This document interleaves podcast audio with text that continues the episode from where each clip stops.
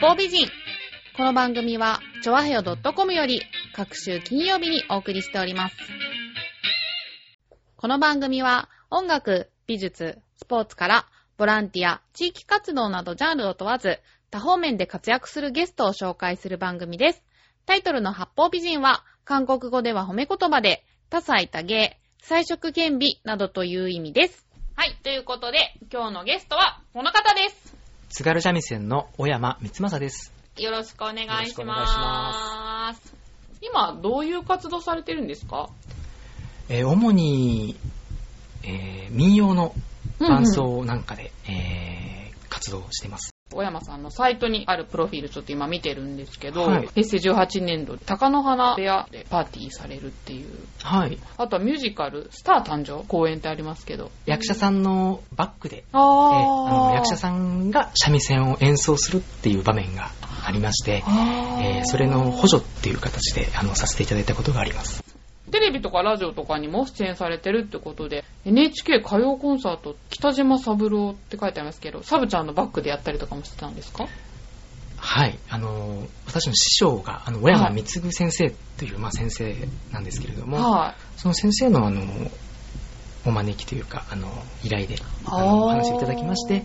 はい、あ、じゃあ師匠と一緒に出られたってことですかそうですねへぇはー。で、あとは、ナイナイの年越し最終章、巨大ダルマに突入せよ。ナイナイの番組にも出られたってことで。はいそうですねこれはどういうそれ形でも演出の BGM で、へあぇーの。すすごい寒かったんですけれども、はいは演奏したことがあります海外の方とかでも公演してるっていうことで、ウクライナ、はあーリトアニア公演、い、はギい、リシャアテネフェスティバル2004年公演ということでね、これはどういう経緯で行かれたんですかこれもやはりあの私の師匠のあのお話であの、うん同行させていただいて、うんあの演奏をしたっていうウクライナ、リトアニア公演っていうのは、これ中のパーティーとか。あの西洋のクラシックで使うようなホールでうーん。イベントは何でしょうか ね。はい。ウクライナって何語ですかロシア語ロシア語だったかななんかそんな感じだったと思います。向こうでこういう日本文化を浸透させよう的なとかそういったことなんですかはい。お客さんが普通にやっぱり外国の方だったので、なんか日本の文化を広めようっていう、まあ、そういう的なイベントだったんじゃないかなとは思いますけど。はー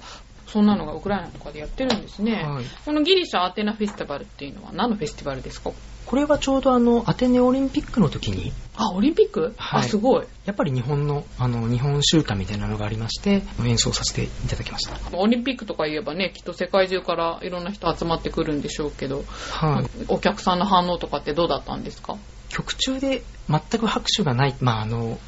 三味線じゃないクラシックの音楽ってやっぱそうなんでしょうけどねはいあの曲中はもうずっと聴くっていうことに集中してあの曲が終わった後に反応がわかるというあーあー、はいなるほどすごいスリリング なそうですよねねあーすごい怖い中演奏してきましたけあどー大体演奏される場合はこっちの東京とか千葉とかが多いんですかねじゃあそうですねやっぱり地元が、まあ、生まれが鹿児島なんですけどあそうですかあの育ちがもうずっと船橋の方で、ああ千葉のね、はい、あああの生活してましてええあの演奏活動は主にやっぱり千葉がメインでなるほどまだ千葉と、まあ、東京近郊とそうですねちなみにねあの見た目がすごくねあのお若いんですよ20代かなと思ったけど違うんですね最近年総合って言われるようになあったそんうですけどねなんですかいや私20代だろうなと思って実はその小山さんとはねなんで知り合ったかっていうとまあ先月ね八方美人のゲストにも出ていただいたジャズシンガーのまあ、てるてること菅原てる子さんのコンサートで私木曜配信匠の館の匠くんとまあちょっと司会をさせていただいたんですけどまあそこの出演者としてはい出場されていたっていうことで、そうですこねではい小山さんと知り合ったんですけど、はいそう、最初ね、ちょっと匠くんと、いくつだろうねとか言ってなんか話してて、20代でしょとかなんかそう話してたんですけど、1977年生まれということでね、はいえー34歳4歳です、三味線とかって34歳でやってる方も珍しいんではないかなと思うんですが、はい、まだまだこの業界でっていうのも変ですけどね三味線やってる人の中では若手って言われて、まあそりゃそうですよ ね。まあ最近はね、ほんと若い方も多いですけど、なんでそんな若手の小山さん、三味線の道に入られたんでしょうか何年でしょうかね。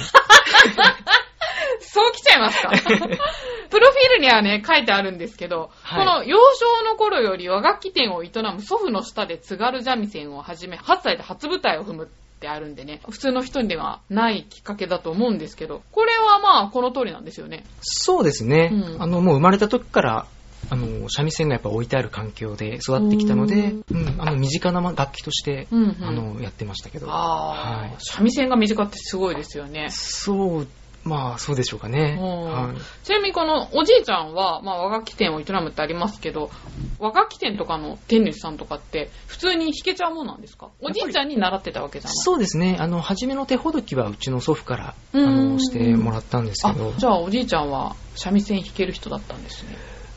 うん、まあ、ちょこっとは、あのー誰でも、スタート地点はとりあえずっていう感じうで、ん、やっぱり演奏ができないといい楽器も作れませんし、あーはい小さい頃から身近に和楽器があったってことで、はいまあ三味線以外にもいろいろきっと尺八とか和太鼓とかあるんですよねありましたね。見てあこれはいいなとかこれはあんまり良くないなとかわかるんですか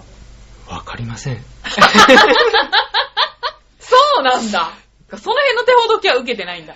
そうですねあー。どうでしょうかね。あんまり知りたくないっていうのもあるかもしれない。あそうなんだえななそれはなんでですかうん、なんででしょうかね。やっぱり演奏、演奏したいのかな。演奏する上ではそんな値段では決められないとかそういうことですか三味線屋さんをしたいわけじゃなかったので、ああ、うんそっかそっはか、いあえてそこに踏み入ろうとは思わなかったっていうそうです。 8歳から習い始めたってことなのかな8歳ぐらいから。ぐらいからだいたい小学生ぐらいから、親に押し付けられたとかそういうんじゃなく純粋に自分で興味持って始めたっていうところもあるんですかそうですね。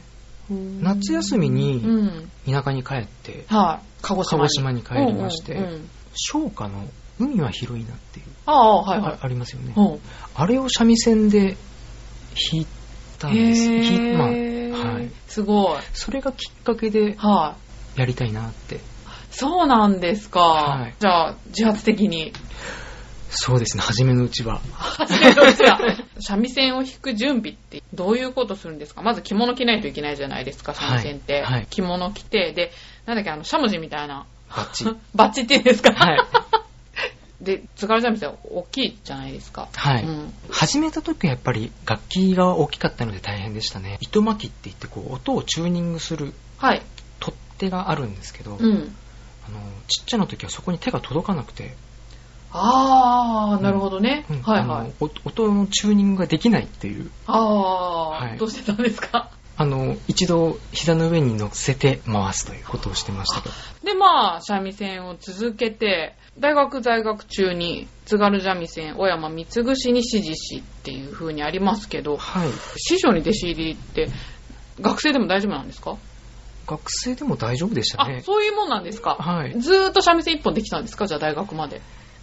そういうわけではないですそ。れはねギターサークルに入ってました。あ、そうなんですか、はいあ、じゃあ弦楽器がやっぱお好きなんですね。弦楽器しか弾けなかったのかもしれないです。あー、なるほどね。ギターと三味線で、ギターサークルだったんですけど、はい。ベースをやってました。それをやってる時は、ベースずっとやりたいって思わなかったんですかベース、楽しかったですよ。でもじゃあなんでまた三味線の道になんででしょう ね。なんででしょうね。はい。やっぱりでもそれだけ好きだったってことなんですかね。好きなのはやっぱりあったんでしょうね。ちなみにこの師匠の小山光串なんですけど、はい。ちはょっとい。私その世界疎いんであれなんですけど、はい。うん有名な方だと思うんですけど、どんな方ですか小山師匠は。すごい方です。すごい方。 なんかどこで活躍してるとかって。先ほどもあのお話ありましたけど、はいあの、北島三郎さん、あ、はいはい、そうですよね。はい。いや、あの、藤あや子さん、はい、バックで。みんな一流、超一流じゃないですか。そうですね。すごい方なんです。そうですよね。はい今でも習ったりとかってあるんですか今でもお稽古には行ってます。じゃあもうでも学生の頃からだからきっと長いですよね。そうですうーね。ん比較。的けど短い方じゃないですかそうなんだ。 10年弱ですもんねあ。、10年弱だと短い方なんですか長い方は長いですから。そうですよね。だって三味線をやる方自体がやっぱりね、そうですね。ね、これっていうかね、やっぱり年配の方が多い楽器ですからね。はい。 2004年に津軽三味線小山流小山光政の画号でいいんですかこれ画号で。画号を授与されるっていうことで画号を授与されるっていうのは一定のレベルにならないと名前って襲名できないと思うんですけどそうでこすれはね。どういう時にいただけるんですかちゃんとした試験があそうりなんまだして、へまーあ、それをパスするとっほうていう。えーなんかちなみに三味線って一見なんか民謡とかなんか庶民な感じはするんですけはど、い結構しきたりとかそういうのって結構厳しいもんなんですか、もともと庶民のものなので、うんしきたりは厳しいんですかね。歌舞伎みたいな感じでしょうかね。あの、というと、見せる側なので、やっぱり舞台の芸として、うん、となるとやっぱり厳しくなるっていう。あの、見る方としては砕けてみていただきたいんだけどっていう。あー感じではないかな習っていくには厳しい訓練もまあそりゃそうですよ ね学生時代にベースに走ったっていうのはもうなんかほたまには他のことやってみたいとかそういうのもあったんですか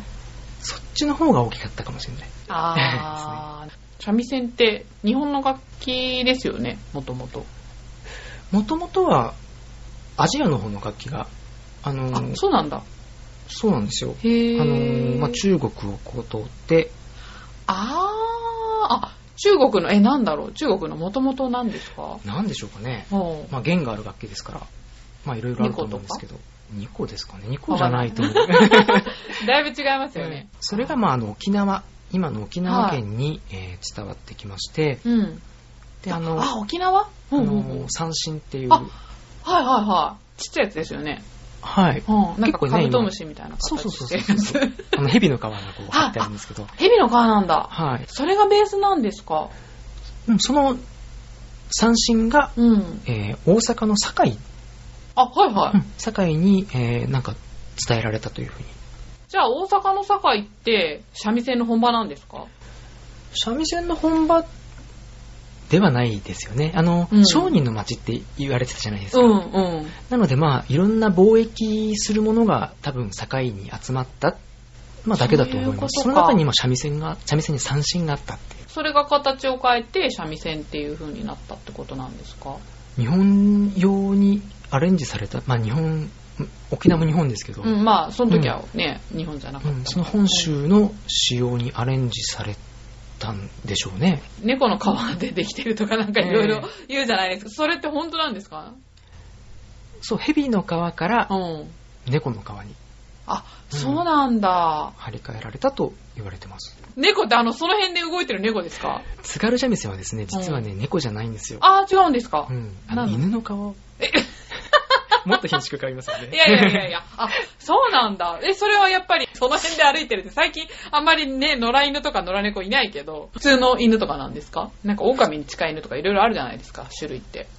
まあ、何の犬って言われる、まあ、北の方の犬の皮あがやっぱり強いって言われてる毛がねみたいなんですけど、あー、へ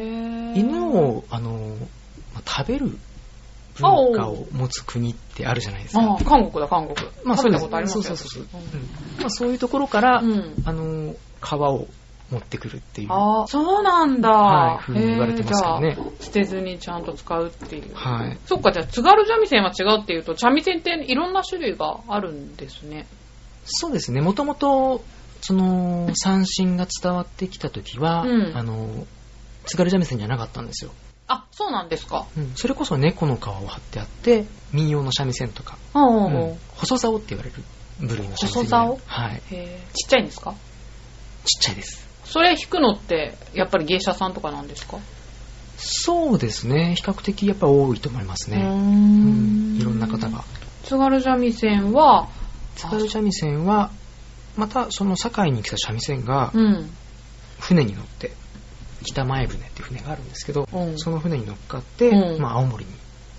行ったんですよ持ってった三味線をうんアレンジしたのかまあ個性の強いものに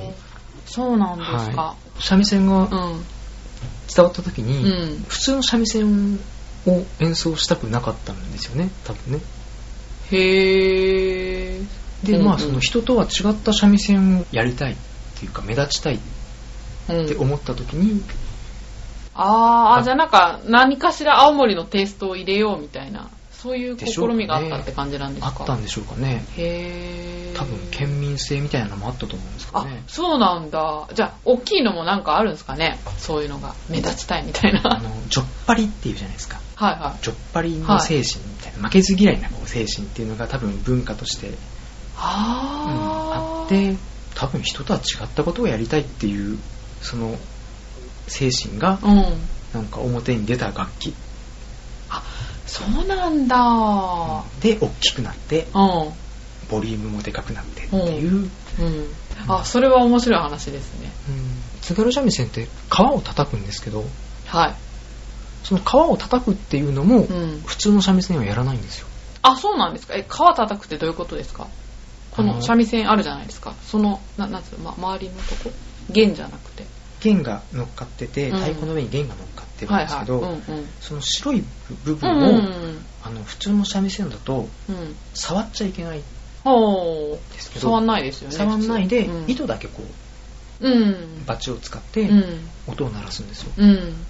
なんですけど三味線、う津軽三味線の場合は、うんその白い太鼓の部分をうん叩いて演奏あそうなんだへえそれって津軽三味線だけなんですかだけですね独特独特なんだ独特ですねへでーその分類的には、まあ弦楽うん一一応弦楽器なんですけど、うん打弦楽器っていう、あそうなんですか、うんあの打つっていう字手は辺いに、はあの蝶っていう字の打つ打つ、うん打つ弦楽器って書くんですけど、いうん分類的にはあのピアノえー、ピアノも鍵盤を押さえるとこう音が出るんだけど、はあの実はこう中でこう、うん弦をこう叩いてるんでいすよそうですねはいはいはい、あの、うんそれと同じピアノと同じなんですよあそうなんですかえじゃあ三味線とピアノって同じ楽器として分類されるんですかだと思いますあそうなんですかはこれはその楽器をやる人の中では常識なんですかい、常識、うん、叩くっていう奏法がやっまあ津軽三味線にはあるのでへーそれはまあ常識ですよねあそうなんですかはあいーじゃああのこの間のライブでも叩いて叩いてましたねそうなんですね流派の中にもうん叩くっていう流派と叩かないっていう流派があるんですけど、うんあその同じ津軽三味線でもはい、自分のやってる小山流はうん叩くああ流そうな派なんだので、まあ叩きますなんか叩く時は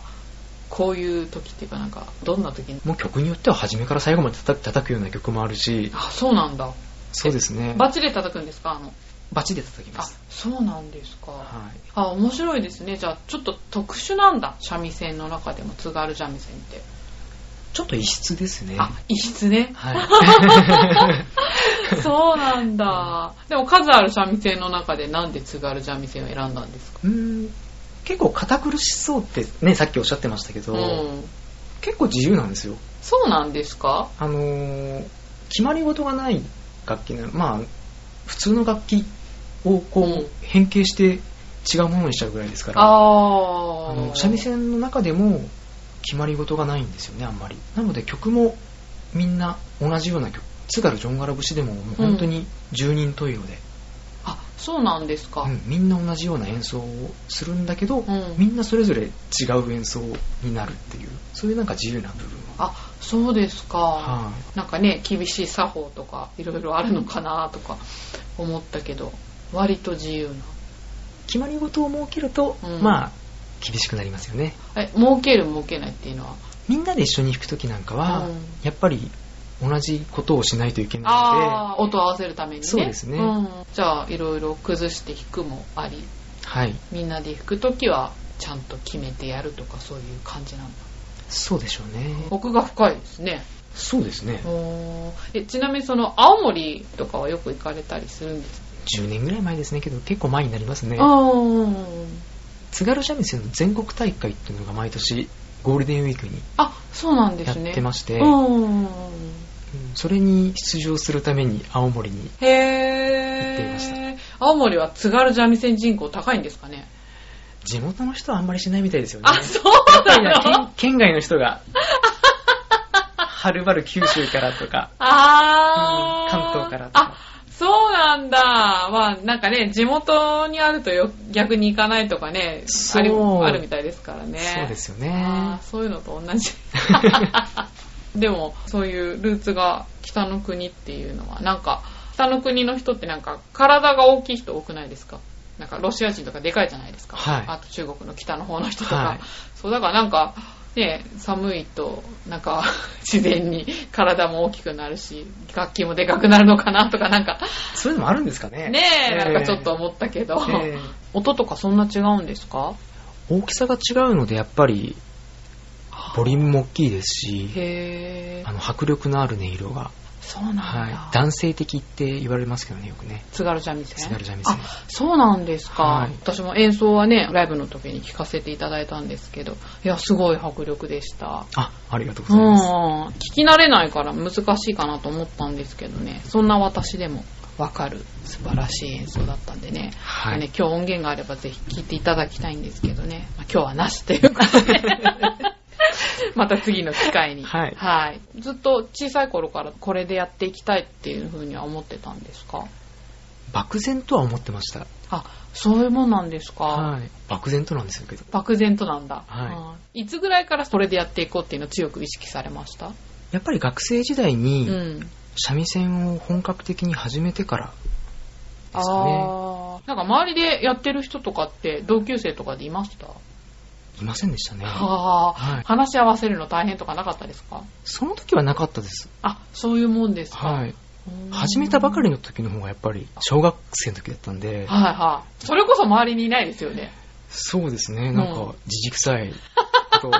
やってましたから ね。まあなんかそういうイメージでこう、よくね、からかわれたりしましたけど。ああ、なるほどね。小山さんご自身が、なんかすごい格式のある世界で生きてきた人なのかなって思ったんですけど、そうなんでしょうかね。うん、なんかそんな風に見えます。うん三味線やる人の独特の雰囲気なんですかね。うん、やっぱりまあ舞台芸能っていう側面もやっぱりあると思うので、あうん、ーやっぱり見せる側としてはそれなりのきちんとしたものを見せなければいけないっていう、なんかまあそういう心構えみたいなのもあると思います。なるほど。はいあー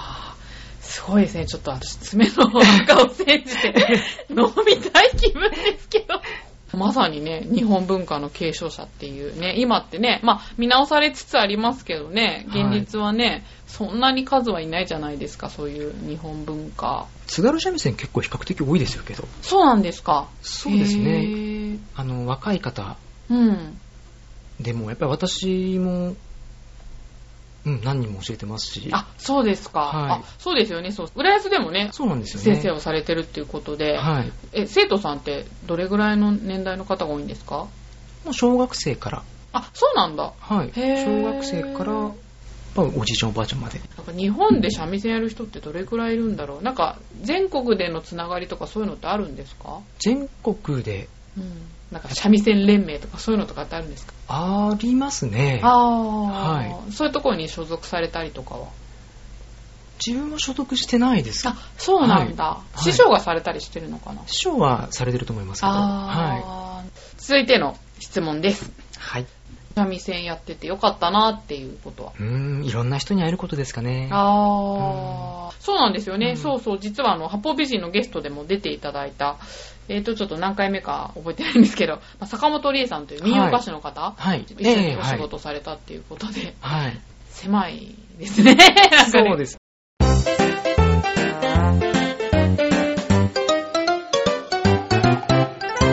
ちょわはよ .com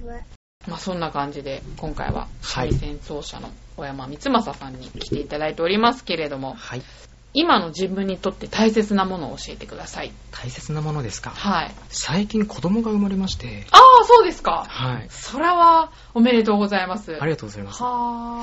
子供がいるように見えないんですよ。はい。 年齢的には全然おかしくないんですけど。ええああ、そうですか。おめでとうございます。あり今がとうござ、え最近っていつ、いつ生まれたんですかちょうど2月の末に。めっちゃ最近で すね。そうですあ、そうなんね。だ。あらー、じゃあ可愛いですね。かわいいですね。ねえ、男の子ですか女の子ですか女の子です。女の子、ああ、はいそれ可愛いね。やっぱり女の子、三味線やらせたいとか思うんですかまあ本人がやるって言えば、そういう感っていう感じじですね。あはあ、なるほどね。奥様は三味線される方なんですかい三味線も歌もちょこっと。あ、そうなんですか。はあい。民謡。民謡ていうあー、はい民謡もね、ちょっと興味深いですよね。三味線やるのって、きっと民謡の勉強とかもされますよね。そうですねあ。ーもうセットになってついてくる。あそういうもんなんだ。はいえー小山さんは歌とか歌わないんですか歌いますよ。あ、歌うんですか、はいそれは演奏で演奏では弾聞けるけないです。あ、そうなんだ。どういう時に歌うんですか実はね、はい歌も習ってるんですよ。あ、そうなんですか。習ってるんですけうど、ん。才能がないんです かね。人前、あの、皆さんの前で披露する機会は多分ないと思います。え、そういうもんなんで すかなんで習ってんですか習おうと思ったきっかけうは、ん。あの、まあ、先生の仕事を始めることになった時に、はやっぱり歌え、歌いながらやっぱ教えることが多いんですよ。必要に駆られて歌を習い始めたっていうのがきっかけなんですけど、はあ。あー歌いながら教えるっていうのは、い。弾き語りみたいな感じですかね。あ、そうなんだ。はいその歌の心っていうのかなそういうのとかも勉強して教えるもんなんですか歌の心を教えるほどそんな に成熟していないの で、教えられることは教えます。あでもはいご自身で演奏するときなんかは、歌の解釈とかなんかそういうのって。あーそう。歌のまあ歴史とか歌い始めた、もともと民謡っていろんなこう発声、まあ、労働しながら歌ったりとか、あはーい、なんかこう行事ごとで歌ったりとか、はいはい。まあ、いろいろこう目的があって歌われ始めたんですけど、うまん。あ、そういう歴史っていうんですか、うん。まあ、そういうことは教えたりはへうーんしますけどなんかちょっと一個教えてほしいですね。例えば、先日行われた、はいてるてるさんのジャズコンサートで、はいその時に演奏していただいた曲とかで、その時に確か津軽ジョンガラ節っていう、はいはい。うん、あのまあ、あ、一番青森県で有名なうん。曲目をうん。さしせていただいたんですけど、うん。まあいろいろこう言われはあるんですよ、はうんで青森に、うんまああの常円さんってね和尚がいたんですよ、い。へー。でまあいろいろ事情があって、うん。川に身を投げたんですけどはい。その川のことを、まあ、その常円さんっておと和尚さんのう名前をもじって、あの城河原っていう川、まあ、名前でね、ん。はいはい。呼ばれるようになってうん。でまあその後、うんまあこう名前が言われが変化して、うんジョンからっていうへー、名前になったっていうですけどまあいろいろ諸説ありますねあじゃあその和尚さんイメージして弾くとかそういう感じなんですか弾く時ってそうですねやっぱりその歴史をイメージしてとか、うんまあうん演奏するときにやっぱりイメージすることってあると思うので、やあーっぱり曲のバックグラウンドが分かった方が演奏がしやすいですよねなるべくそういう風に心がけてはい。というわけでですね、今回、津軽三味線奏者の小山はい光正さんにおいでいただきましたけれども、はいえーじゃあ、今後の演奏会とか、その小山さんの演奏がこんなところで聴けるっていうのがあれば、教えていただきたいんですけど、毎週その千葉の方ではい。させていただいてるお店で、えー、と土曜日に、えー夜7時半からおうおう演奏をしてます和食屋さんって、はいちょっとお一人でされてるんですか一人であ、そうなんですか。はい昭和という笑うっていう文字にはい平和の和っていうお店ではい。ここに。演奏してますのではい。よろしくお願いしますじゃあでは最後にですね、今後どのような活動をしていきたいか、どういうふうに自分の音楽性を広げていきたいかというか、夢を語っていただきたいんですけど。夢です か そうですね、まあ、伝統文化としてうんで、まあそのちゃんとした文化は継承しながら、はい。うん、いろんな可能性を模索していければいいかなと思ってます日本の伝統文化って、そういうことって常に意識されてるんですか意識ですかうん。意識はしていないんですけど、うん。三味線弾く上で、それこそさっきおっしゃっていたように、はいまあその歌がつきものだったりとか、はい踊りとか、ええそういうのもつきものそうですなんねですよね。はいそうなるとなんかね、一個やると自然といろんな日本文化に触れていかざるを得ないみたいなのがあるのかなあると思いますがあーあの、全然余談なんですけど、はい私のおばあちゃんが三味線をやっていて、あそうなんですかそうなんですよ。えーそう。で、まあ先生だったみたいで、はいなんか生徒さんも何人かね、いらっしゃったみたいなんですけど、茶の間でね、はい歌いながらやっぱりえ教ーえてたんで、でもいろいろなんですね、三味線だけだったり。そうですね。ん演奏だけの方もいれば、はい。歌、一緒に歌うっていう人もいるし。まあそれがベースだと思いますし、あうん、ー楽しくそうですね。できるのが、はい。今後他のことやってみたいとかはないんですか今歌やってるじゃないですか。踊りやってみたいですね。ああ、やっぱそうなるんですね。はい自分が踊ってみればね、三味線がこうやってほしいとかわかりますもんね。そうですうね。ーんねえじゃあ、今度は踊りの小山さんも見れるかもしれないって いう はい。感じで。はい。ねえじゃあ、また今後の活躍をお祈りいたしまして。ありがとうございまはい。チョアヘオのホームページに、小山さんのサイトの方、リンクしておきますので、興味のある方、ぜひ、はいそちらアクセスしていただいて、ブログとかってやってないんですかす。やります。やるそう なんで。はい。じゃあ、やるときはね、ぜひ、はい私の方にもご一報いただければ。は。はいいということで、はい今回のゲスト、三味線奏者の小山光正さんでした。どうはいもありがとうございました。ありがとうございました。